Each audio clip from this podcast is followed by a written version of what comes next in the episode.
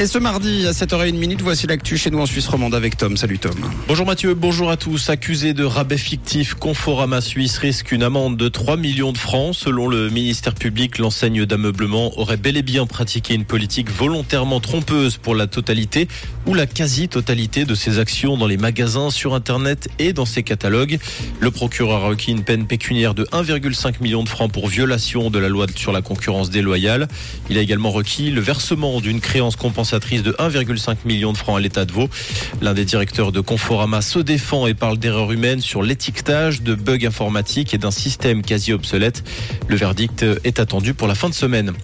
Le FC Sion et le Stade Lozanouchi jouent leur avenir ce soir à la Pontaise. Les Valaisans abordent ce barrage retour face au Stade Lozanouchi dans la peau de l'outsider avec un handicap de deux buts.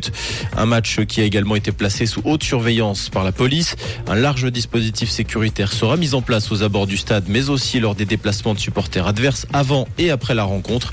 La rencontre qui débutera ce soir à 20h30. Légère éclaircie au-dessus du village de Brienne, se menacé par l'affaissement de la montagne qui le surplombe. Les agriculteurs de la commune auront accès à leurs champs aujourd'hui. Ces derniers pourront faucher l'herbe pour du fourrage de 8h à 21h. Ils seront équipés d'appareils radio afin d'être alertés rapidement si une évacuation de la zone est nécessaire. L'accès au village reste interdit.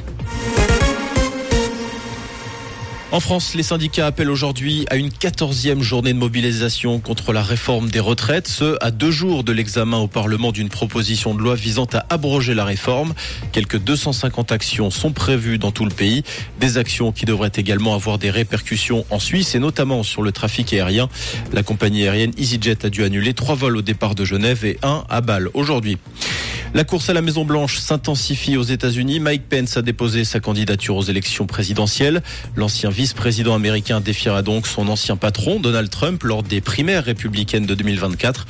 Le conservateur officialisera son dépôt de candidature demain, jour de ses 64 ans, avec une vidéo et un meeting dans l'Iowa.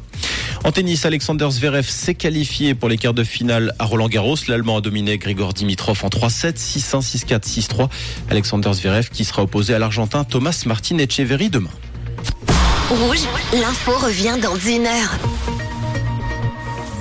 Merci Tom. pour ce matin, un ciel bien ensoleillé, quelques nuages possibles et des températures de saison contre 11 degrés à Montalché à Vernéa et 13 degrés à Oulan sous Échalon et à Cugy avec un ciel plus nuageux dès la mi-journée et puis toujours cette bise bien présente sur la région.